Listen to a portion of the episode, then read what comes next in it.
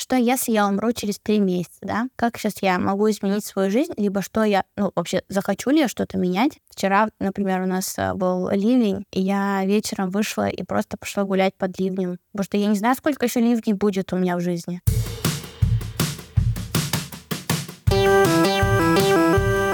Подкаст «Это провал» вернулся после большого перерыва, и я решила немножко поменять формат. Мы по-прежнему будем говорить о провалах, затрагивать сложные, неоднозначные стороны жизни, но этот сезон хочется посвятить необычным профессиям. И сегодня у меня в гостях Доула смерти Лиза Чечикова. Лиза помогает бережно соприкасаться со смертью и проживать потерю близких. Лиза, привет. Привет, Кристина. Знаешь, так необычно видеть тебя такой э, загорелой, раздетой, потому что я сейчас в Буэнос-Айресе, и у нас зима, и мне хочется сказать тебе, пожалуйста, надень что-нибудь на себя, на улице холодно, знаешь, как бабка такая. Где ты сейчас э, находишься? А, я живу в Челябинске, и у нас, собственно, жара несусветная, поэтому мне сейчас, и ты когда сказала «оденься», я думаю, ох уж нет, спасибо, я как-нибудь так буду. Да, блин, прикольно. Короче, я скучаю немножко по жаре, если честно. Ну ладно она нас еще настигнет. Давай начнем с каких-то банальных, но важных вопросов, контекстуальных. Расскажи, пожалуйста, чем ты вообще занимаешься? Что это такое? Профессия моя доула смерти. Она помогает людям, ну, конкретно я помогаю тем, кто в горе, кто столкнулся с потерей, потерей близких, либо домашнего животного. Ну, чаще у меня такие запросы. А вообще долу смерти, они помогают и в умирании, в процессах умирания, да, подготовки к смерти. Но я выбрала для себя как раз такие горе. Ну, у нас, знаешь, к психологам-то очень только сейчас начинают как-то более лояльно относиться. К доулам, во-первых, эта профессия такая не на слуху, она, скажем, новая, и поэтому приходится еще и объяснять, что я делаю, что это за вообще за профессия, что это за помогающий да, специалист, потому что это не психолог, это не соцработник, это не а, какой-то человек, там, я не знаю, медицинского профиля. Это человек для человека, я бы так это назвала. Человек, который рядом самые наверное, самые уязвимые моменты жизни, да, когда где-то рядом смерть, о смерти в обществе у нас как-то не принято разговаривать, и все вопросы об этом умалчиваются. Помимо того, что ну, смерть, да, окей, случилась, а что делать дальше, как справляться с горем, у нас как-то, знаешь, это все под цензурой, что никому не говори, ну там, да, про свои эмоции тоже, это вот слабость, и все, это все еще у нас есть. И с этим, когда человек сталкивается, он попадает в такую, знаешь, как вакуум, он не может открыто рассказать, что с ним происходит, возможно, он и сам не, про- не понимает, что с ним происходит. И как раз-таки человек, ну, я, да, как э, Доула Сперти, э, я ему помогаю понять, что происходит, помочь прожить уязвимость и эмоции, и создать пространство и атмосферу, где это будет для него безопасно. И бережно. На самом деле я о, э, об этой профессии узнала не так давно, наверное, полгода назад, год назад, может быть, я наткнулась на какие-то просто, наверное, рилсы в Инстаграм, и меня привлек нейминг, я такая, вау, это интересно. Ты можешь рассказать, как э, ты сама к этому пришла? Потому что я особо не люблю этот вопрос, потому что обычно он такой банальный, но мне кажется, это такой кейс, когда это правда очень интересно узнать. Я люблю, на самом деле, рассказывать эту историю, потому что это цепочка случайностей, которые просто меня сюда привели. И я тоже не знала об этой профессии, и я тоже, для меня это было открытием большим, что вообще есть такие специалисты, есть человек, который помогает в этом, боже.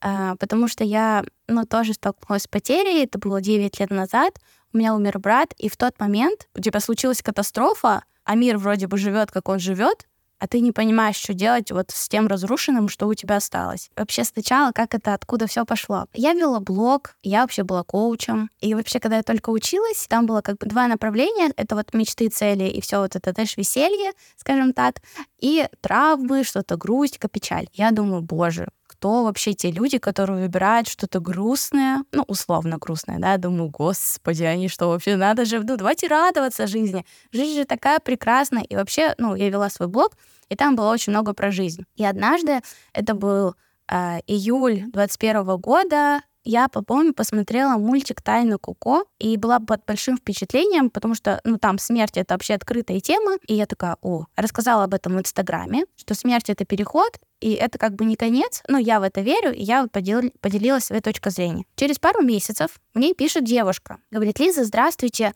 вот помните, вы говорили про смерть. Вот в тот период у меня умер отец, да, я переживала потерю, и ваши слова, ваша позиция мне здорово помогли. И еще через пару месяцев она мне отправила, Лиза, здравствуйте, а, вообще-то есть еще такая профессия, вдруг вам, ну, будет интересно. И вот она мне отправила ссылку на эту профессию.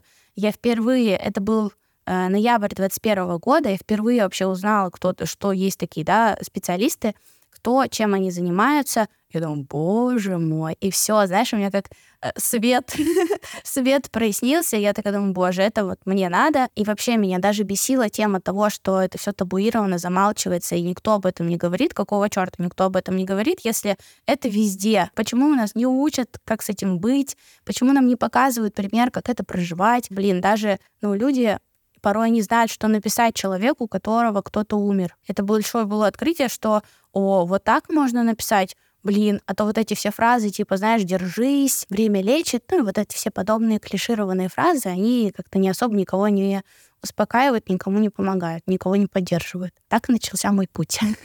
Вот ты упомянула, что ты была коучем, но вообще для меня, когда я стала изучать э, эту профессию, немножко разбираться, для меня было удивлением, что доулы — это не психологи, соцработники или медицинские работники, потому что у меня было первое представление, что это должна быть все равно какая-то, ну, поскольку тема безумно сенситивная, там должна быть какая-то достаточно жесткая регуляция. Расскажи, как тебе кажется, ну, так ли это и, и почему вообще так? Дело в том, что у Доула нету задачи что-то сделать, как-то изменить состояние человека, да, из точки А перевести в точку Б, например, из состояния отчаяния перевести в принятие, в благодарность, нет такого.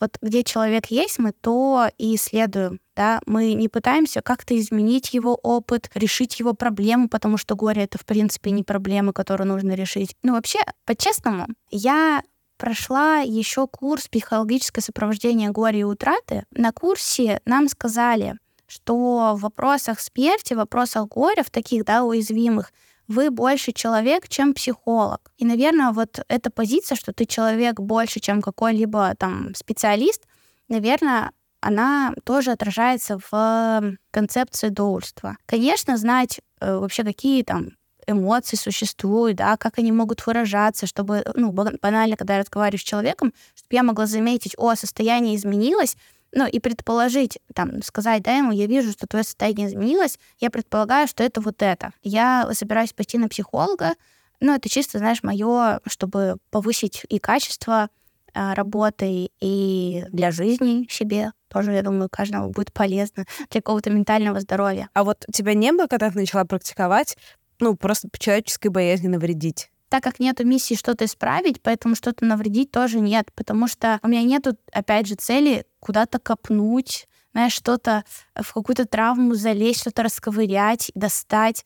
Мы идем ровно на ту глубину, которую позволяет сейчас человек, да, в, на которую он готов пойти. Ну, нет, у меня нет такой боязни. Знаешь, я могу еще такой, на такой вопрос ответить, который тоже часто людей интересует. А как тебе а, работа с горем, не, не переживаешь ли ты потом за человека. И тут тоже могу сказать, что большая работа была выстроена, в принципе, мной за жизнь. У меня есть на что опираться, и четко выстроены позиции, что вот есть я, есть другой человек, и его боль — это не моя боль. Я могу видеть, как он с этим справляется, я могу помогать ему, но точно я не смогу вместо него это прожить. И эта позиция тоже мне помогает не брать чужую боль на себя, скажем так. Ты сталкивалась или сталкиваешься, может быть, а, с каким-то скепсисом со стороны, не знаю, людей, других психологов, вообще, ну, каким-то негативными комментариями к своей работе? Вообще у меня не было такого опыта, чтобы кто-то что-то говорил.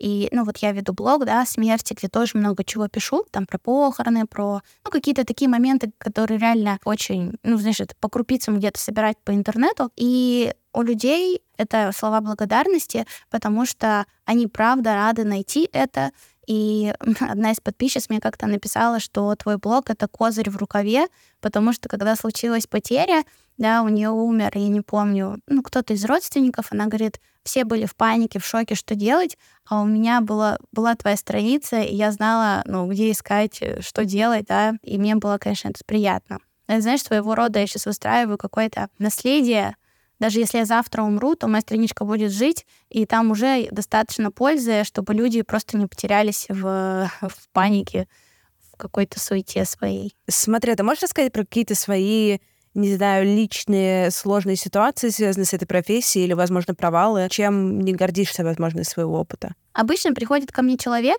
чаще всего я не знаю, с чем он ко мне приходит, да, просто как бы у него есть какой-то запрос, мы его подробно не обсуждаем в переписке, и я говорю, вот, созвонимся, да, тогда-то, тогда-то мы с тобой проведем сессию. Обычно очень плавно человек открывается, ну, знаешь, как это, еще может быть уровень доверия не выстроен. И вот он начинает как-то плавно меня погружать в историю, да, в контекст своей жизни. Но был случай, когда с порога буквально человек заявляет, что, ну, и знаешь, в таком уже готовом надрывном состоянии, что у меня все умерли, и начинает рыдать. И я не знаю абсолютно ничего, ну, никакого контекста, и вот этот мой внутренний испуг, ну, конечно, я его никак не отразила человеку, да, пространство было для него безопасным, открытым, бережным, вот, но я внутри такая подумала, оу, oh, shit.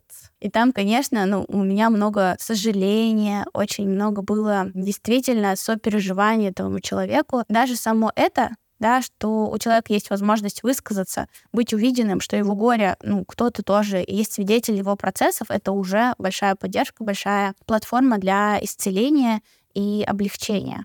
Вот, поэтому опять к вопросу, мы его сейчас э, немножко тоже затронем, к вопросу того, как поддержать близкого, это просто быть рядом и не пытаться изменить состояние, не пытаться там совет какой-то дать или ну, как-то исправить положение, просто быть рядом и замечать все то, что с человеком происходит.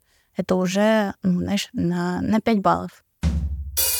Есть ли какие-то, не знаю, случаи, с которыми тебе работать сложнее, чем с другими? Или сталкиваться, или проживать это сложнее, чем чем другие. Помимо того, что я сопровождаю людей в горе, у меня есть такой еще формат, где мы исследуем свою смертность. Это вообще не для тех, кто с потерей столкнулся, это не для тех, кто э, сейчас проживает да, какой-то сложный период, это как раз для тех, кто исследует свою жизнь и себя в своей жизни. И у меня есть такой формат, где мы моделируем ситуацию, что до смерти осталось три месяца, ну и что делать, собственно, да, и как сейчас мы будем выстраивать жизнь, и на что опираться, какие приоритеты выстраивать и так далее. И как бы, да, хотелось умирать. И это такое пробуждающая встреча, э, оживляющая, скажем так, холодным душем действующая.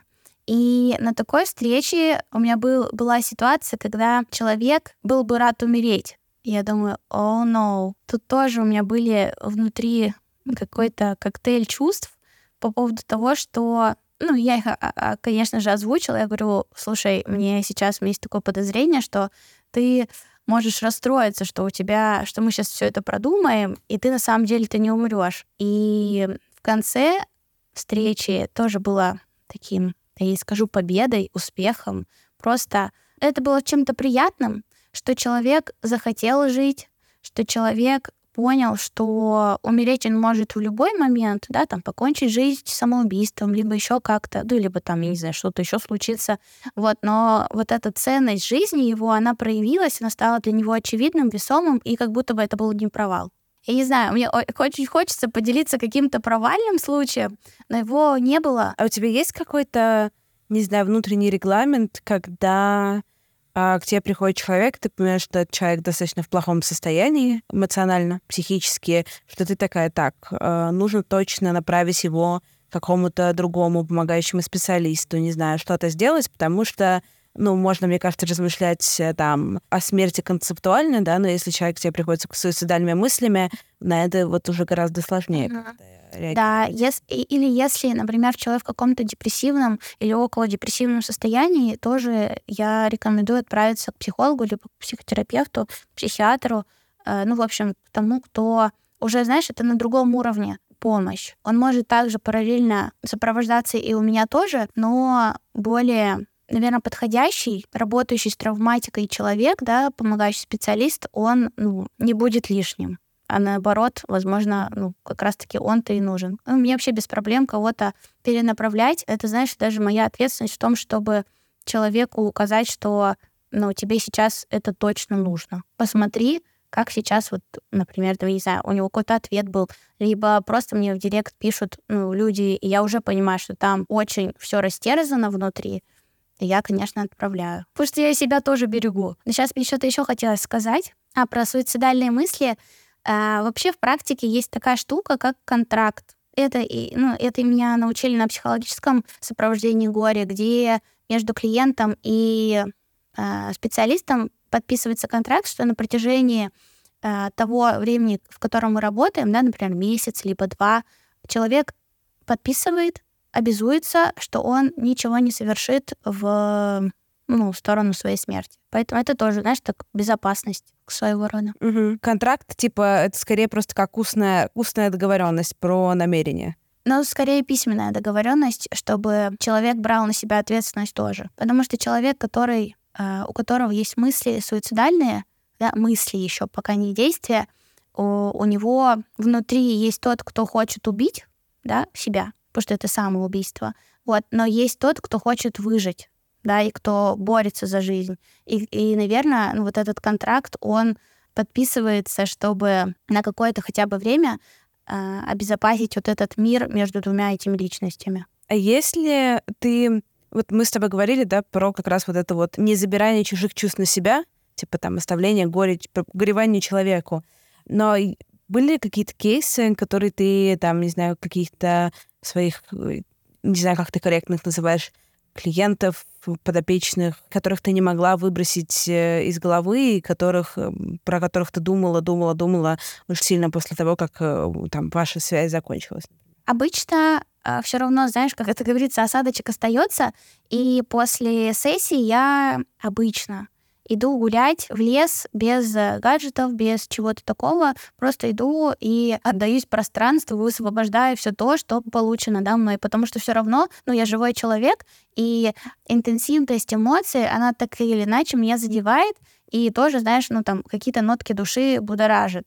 Вот, особенно если это вопросов, ну, какие-то, я не знаю. Ну, вот из последнего, что я вспоминаю, что меня прям затронуло, это было про собаку, и это было очень трогательно. И было там столько любви, столько, не знаю, столько уважения живому существу. Я думаю, господи, это была, наверное, самая счастливая собачья жизнь. Не знаю, когда, не знаю, когда встречаешь высокой чувствительности человека, да, который способен, способен любить животное настолько много, настолько широко и глубоко, у меня, конечно, это знаешь, как это как смотреть видео с котиками или там про младенцев, это что-то такое. Вот. И после таких сессий, ну, мне нужно побыть одной, мне нужно как-то разгрузиться, не знаю, прийти в себя, что ли, прийти в свою жизнь и понять, что это у кого-то другого сейчас. Это чьи-то другие процессы, не мои. И мне не нужно ну, сейчас об этом думать. Время нашей рубрики с Яндекс Практикумом. Сегодня будем разбираться в дизайне интерфейсов.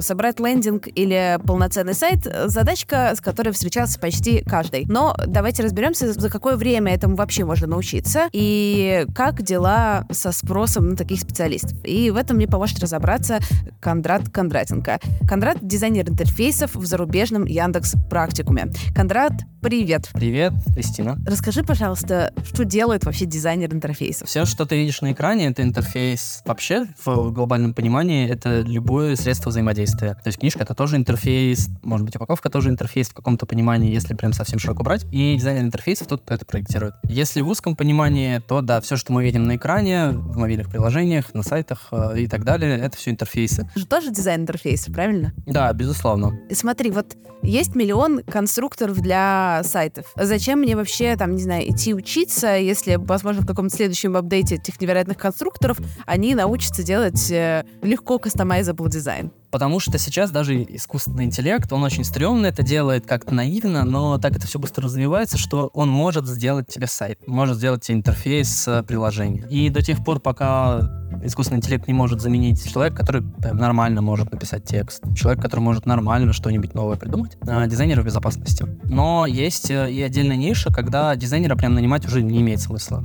Если у тебя простая страница, тебе плевать на э, визуальный ряд, или ты можешь взять готовый шаблон, или тебе нужно что-то очень быстро слепить, и это будет просто тупо дешевле, то лучше так. Дизайнер — это сейчас, наверное, для компаний, которые серьезно уже этим озадачиваются и конкурируют между собой, это дорогое удовольствие.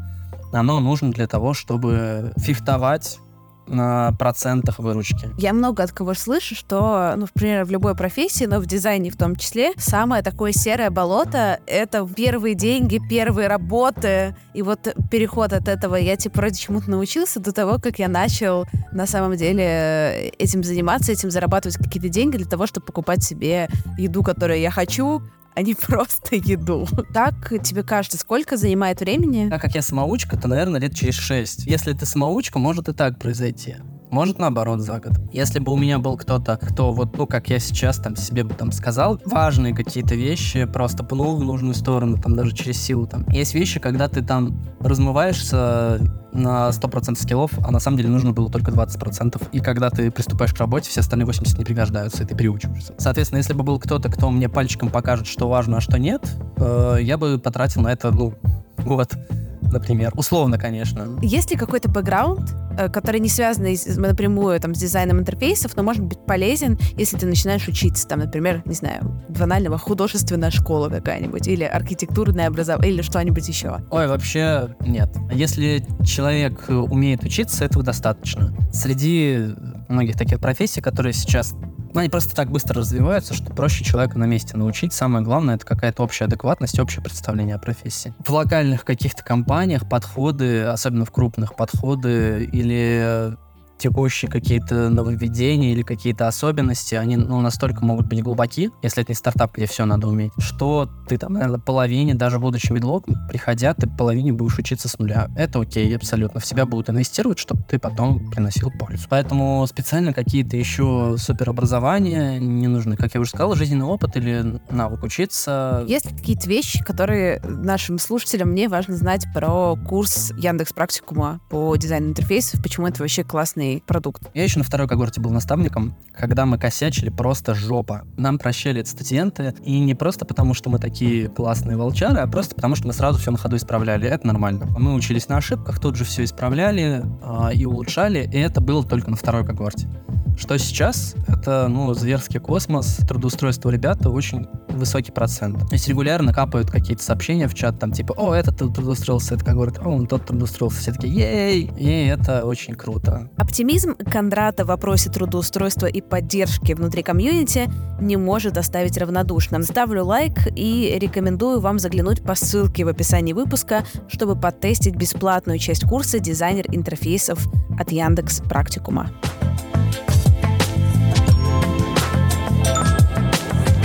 Есть ли какие-то кейсы, которые ты не берешь? Я не беру людей, которые уже пишут, знаешь, с такой позиции «спасите, помогите». Потому что, ну, я их, вот таких людей, категорию людей я тоже отправляю к, э, больше к психологу, потому что, не знаю, спасение утопающих — дело рук самих утопающих.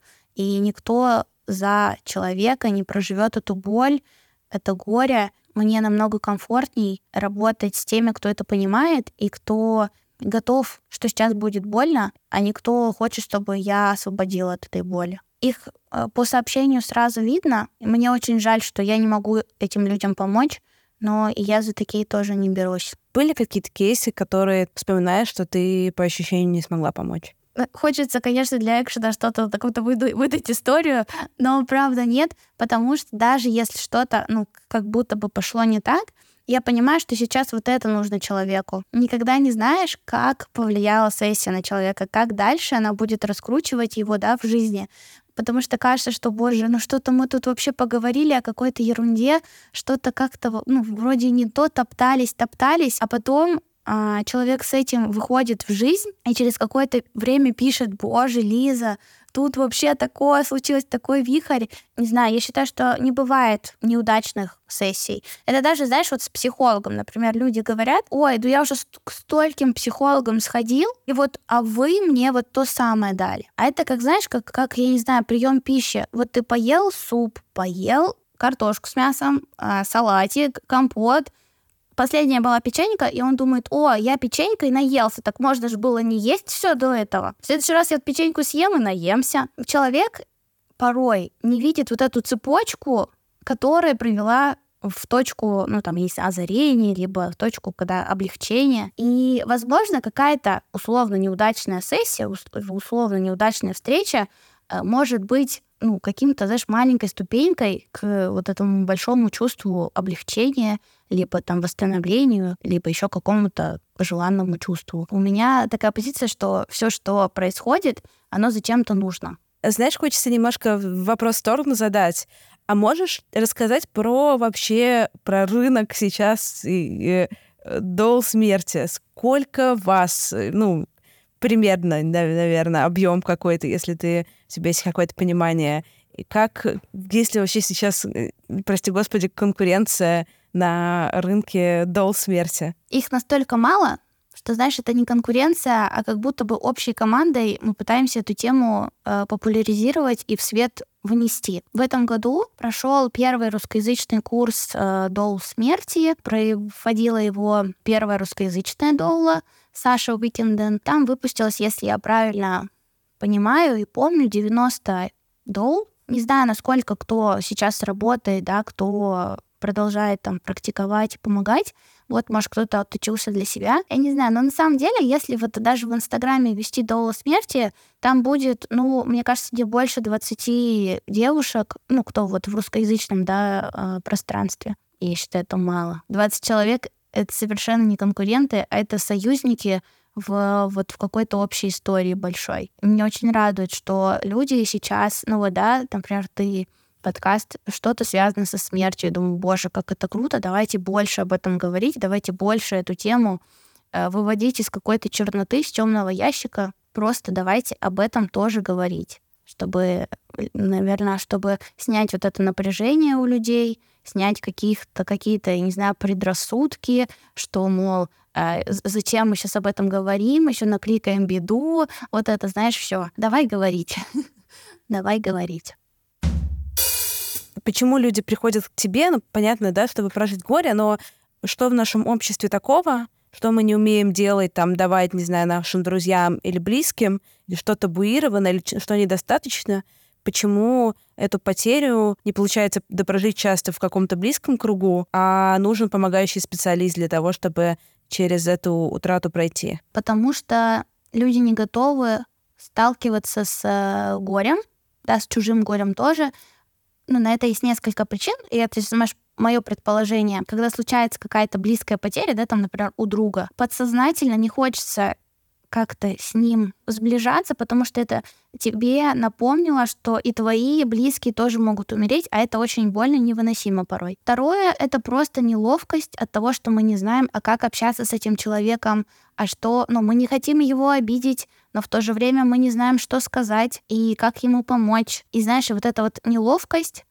и порой, ну, многие, да, ну ладно, не многие, просто некоторые думают, что лучше я вообще ничего не буду говорить, ну, как-нибудь там все само рассосется. И еще один пункт — это что мы сами, да, когда мы в позиции горюющего, мы не готовы делить с кем-то эти чувства, потому что, э, ну, первое, мы не чувствуем безопасности, что наши чувства никто не будет гасить. Ну, в плане, например, я сейчас расплачусь, и люди из моего круга будут меня утешать, что типа, да все хорошо, да не плачь, знаешь, а мне просто нужно поплакать. Мне сейчас вот столько слез, столько боли внутри, что мне просто нужно их излить. И я как горюющий, я не могу открыться, я не хочу добавлять проблем другому человеку, знаешь, как будто бы и у тебя тоже много проблем, что я сейчас еще со своим горем к тебе пойду, сама разберусь. И вот эта позиция, что я сильная, я с этим справлюсь. У нас мы привыкли так, знаешь, как дела? Хорошо ну, хорошо. И у всех хорошо, знаешь. А у всех там просто в жизни какая-то, может быть, такая драма творится, что для сериалов. И когда друзья например, да, я горюющий, и вот есть какой-то еще мой друг. Он спрашивает, как у тебя дела, Лиз? Я говорю, ну, в целом в порядке.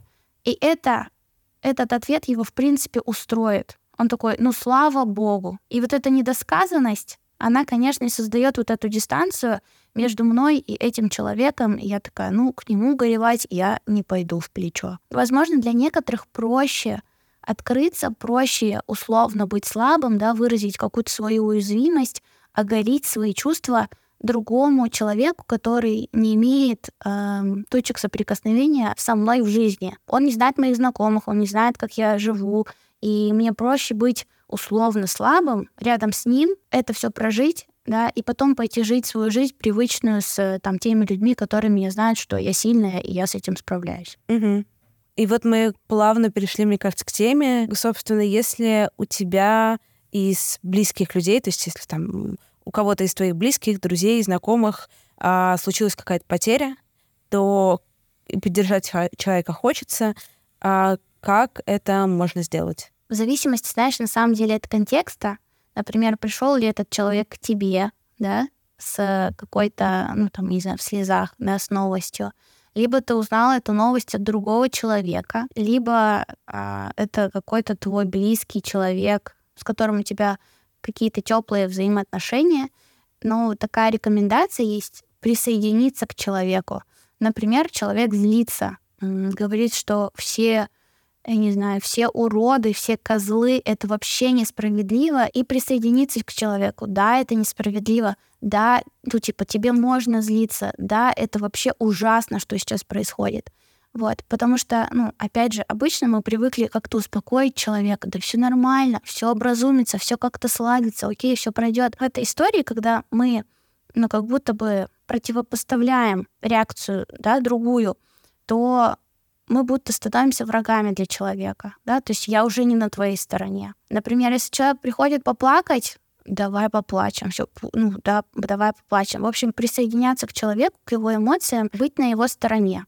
Вот, наверное, это такая одна. Быть рядом, это не значит, что там что-то сделать нужно, да, обязательно что-то там как-то, не знаю, колдовать над человеком. Быть рядом, это просто, ну, написать там, я могу помолчать с тобой, если ты хочешь помолчать я могу послушать все, что ты мне захочешь сказать. Я тебя ничего не требую и, не знаю, сказать ему, я очень хочу как-то тебе помочь, потому что ты мне дорог, я вижу, э, с какими да, чувствами ты сейчас справляешься, в какой истории ты сейчас живешь. Э, позволь мне помочь тебе. Скажи, пожалуйста, какая помощь сейчас меня ну, может потребоваться да, все что угодно. Я сейчас готов для тебя сделать. У меня есть время, у меня есть там силы, желания и все прочее. Не знаю, можно предложить какую-то посильную помощь. Например, я могу сейчас приехать, убраться у тебя в квартире. Я могу приехать сейчас, там, не знаю, я испек пирог, давай его вместе съедим, если ты захочешь. А, я могу взять твоих детей на прогулку, чтобы ты побыл один. Знаешь, это какие-то такие бытовые мелочи, как, знаешь, женщина рожает, и вот тоже остается одна один на один со всем, что там у нее, возможно, тоже какой-то целый, э, целый ворох переживаний. И какие-то маленькие бытовые действия уже здорово облегчат и дадут ей понять, что, о, поддержка есть, о, друзья, ну, типа, вот они на месте, они в деле, и они точно на моей стороне. Как ты относишься вообще к штампам, которые существуют вокруг смерти, именно лингвистическим? Они скорее помогают или мешают там мои соболезнования, там, ну вот понимаешь, там какой-то набор вот этой вот стандартной лексики. Это хорошая, помогающая штука или скорее вредная? Ну, мне кажется, это для каждого человека по-своему, да, как-то на него действуют или не действуют эти фразы. Я знаю, что когда человек это пишет, он точно хочет мне как-то помочь. Конечно, даже самое какое-нибудь, знаешь, ну типа держись э, и еще что-то, это будет поддерживающе, хотя это такие как будто бы нелепые слова. Я недавно просто отвечала на вопрос, будучи на учебе, э, я писала, как я проживала свою потерю. Вот я недавно перечитывала, и там было такое, что, ну, типа, сообщения от друзей по типу «держись», э, соболезнования, да, какие-то слова «я тебя сочувствую», они просто вызывали легкую улыбку и, ну, типа, не знаю, сил они точно мне лично не добавляли, возможно, другому человеку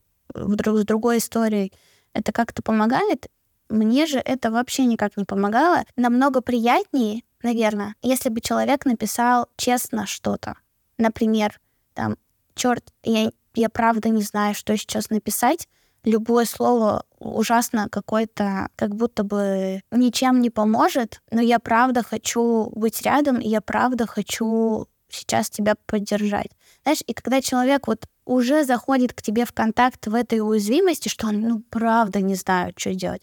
Ну, я, про... я вот, ну, честно, я себя сейчас чувствую так глупо, но, блин, ты мне дорог. Он уже задает эту волну, да, где быть уязвимым, быть честным — это окей, и в ответ тоже хочется быть уязвимым и честным. И, скорее всего, ну вот опять, если говорить лично про меня, то к такому человеку я пойду и скажу, блин, я тоже не знаю, что делать, и это какой-то отстой. Угу.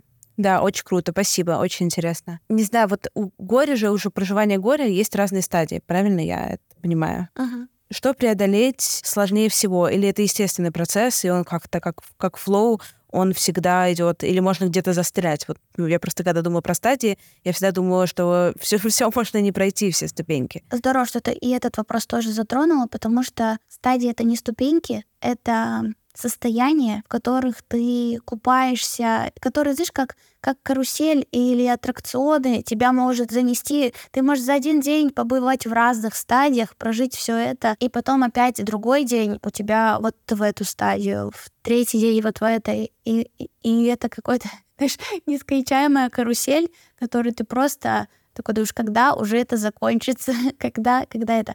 Но это закончится ровно тогда, когда закончится. И вот есть такая классная метафора про гусеничку. Жила-была гусеница, случился переход в ее жизни, она превратилась в кокон. Она от мира как будто бы закрылась, да, вот у нее какие-то внутри процессы происходят, и они происходят ровно столько, сколько им нужно проходить, да. Ее не нужно гусеничку торопить в этот момент, ее не нужно как-то там подбадривать, она, она справится. Ее нужно оберегать, чтобы, знаешь, чтобы эти процессы все, ну, точно как бы успешно, там, никакой если гроза, никто не, не наступил на нее или что-то еще. Если помешать этому процессу, там, всковырнуть вот эту корочку, да, то внутри получится каша. И, возможно, ну, гусечки будет там сто процентов сложнее из этой каши, ну, как-то стать бабочкой.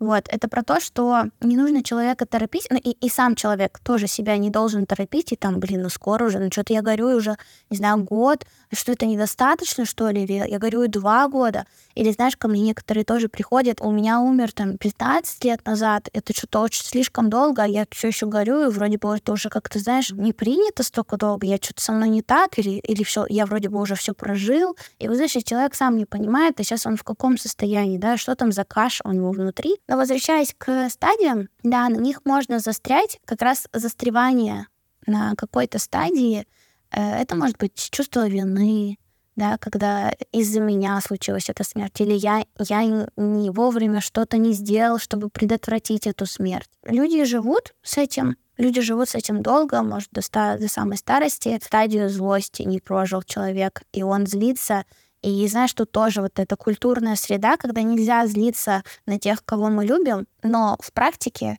и даже, ну вот я сама, да, проживая потерю, для меня был большой шок, что я злюсь на своего брата, что он умер, что он умер так рано, что он меня одну оставил. И там, знаешь, там и обида, и еще что, ну там много всего. Я, работая ну, с психологом, я говорю, да нет, я говорю, ну, ты, ты что, ну, знаешь, сознательно-то я даже понимаю, что кого обижаться на человека, который умер, вообще не специально. Но внутри психика — это совершенно другое устройство, такое тонкое, такое там вообще свой какой-то мир. Потом, приняв, да, я злюсь, да, прожив эту злость, я такая, ну, все, пошли дальше.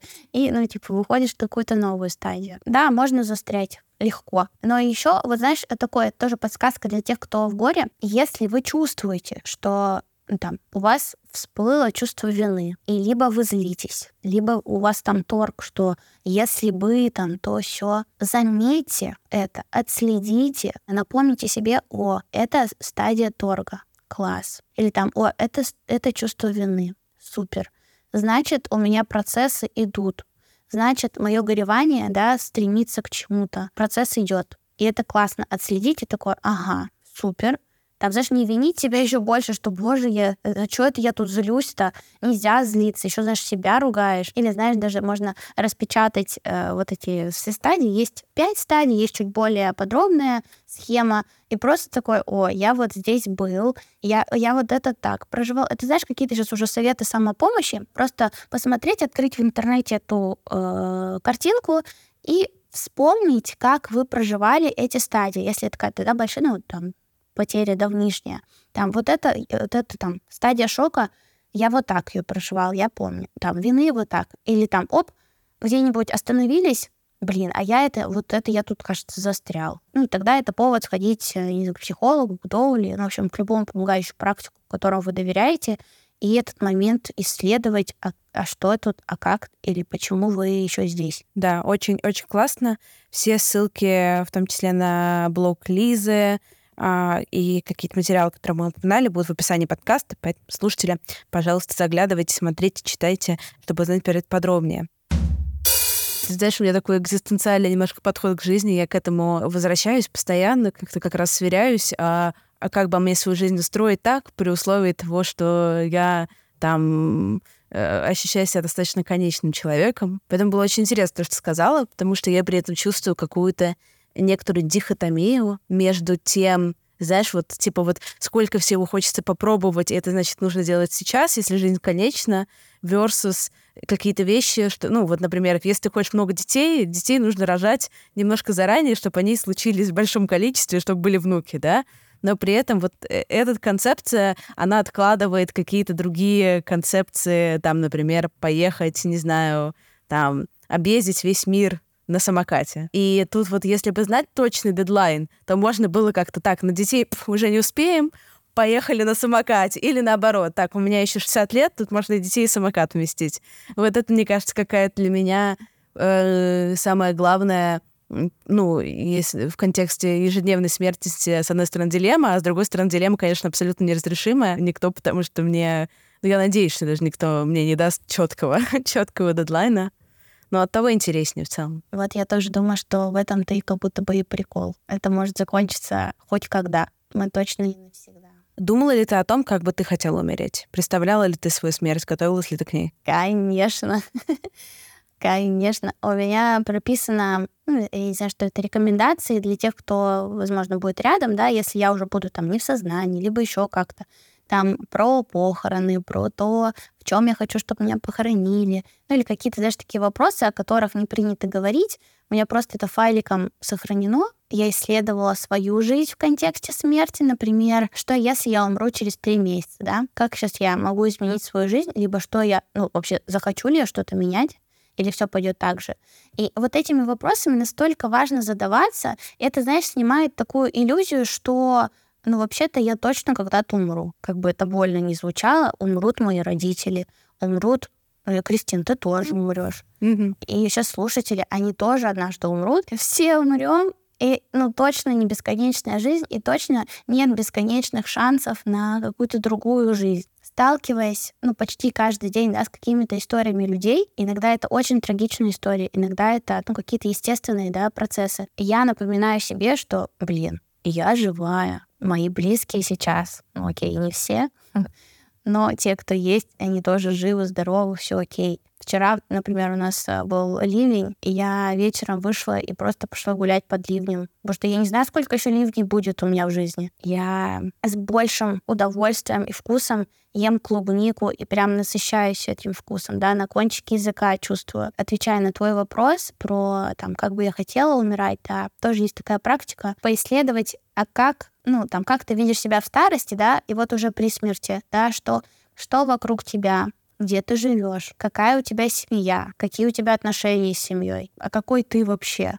И это заставляет задуматься, а ты вообще как жить-то хочешь. Вот у меня в мыслях была большая семья, я хочу много детей, ну и, соответственно, много внуков, если они захотят потом, мои дети, внуков. И такая, о, я хочу там то-то, то-то, значит, я сейчас, у меня сейчас есть время для того, чтобы стать тем самым человеком, который вот в этой точке. Не знаю, не знаю, почему все люди об этом не думают. Мне так это кажется сейчас странным, хотя я тоже об этом, конечно же, не думала, жила свою жизнь и жила, но сейчас я как-то по-другому ощущаю жизнь. Знаешь, как будто бы хочется каждый день прожить. Это я не говорю, что, типа, уехать в, в Испанию, там, в кругосветное путешествие ломиться, что-то еще. Нет, это вообще про какие-то обычные вещи, про а, не знаю, поговорить с бабушкой, да, попить чай с ней, вот заметить этот момент. Заметить, я не знаю, как смеется папа над какой-то ерундой. Заметить, насколько мягкая шерстка у собаки. Посмотреть в зеркало и посмотреть себе в глаза, какие они, да, какая там радужка. Ну, это вообще о каких-то мелочах. Я вот я недавно поняла э, для себя такую штуку, что жизнь — это просто миллион мелочей, которые важно заметить. А смерть — это просто последний выдох, который освобождает, наверное, тебя от этих мелочей. И спасибо тебе большое за сегодня. Мне было безумно интересно. Ты прямо очень все рассказала подробно, но при этом как-то по-человечески и, и с чувством. Спасибо тебе большое.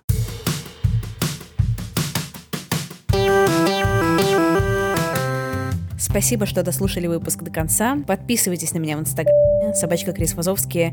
И, пожалуйста, пишите комментарии в подкаст-приложениях. Я буду очень рада вашей обратной связи, особенно после такого длительного перерыва. И в следующую пятницу мы обсудим новую нетипичную профессию.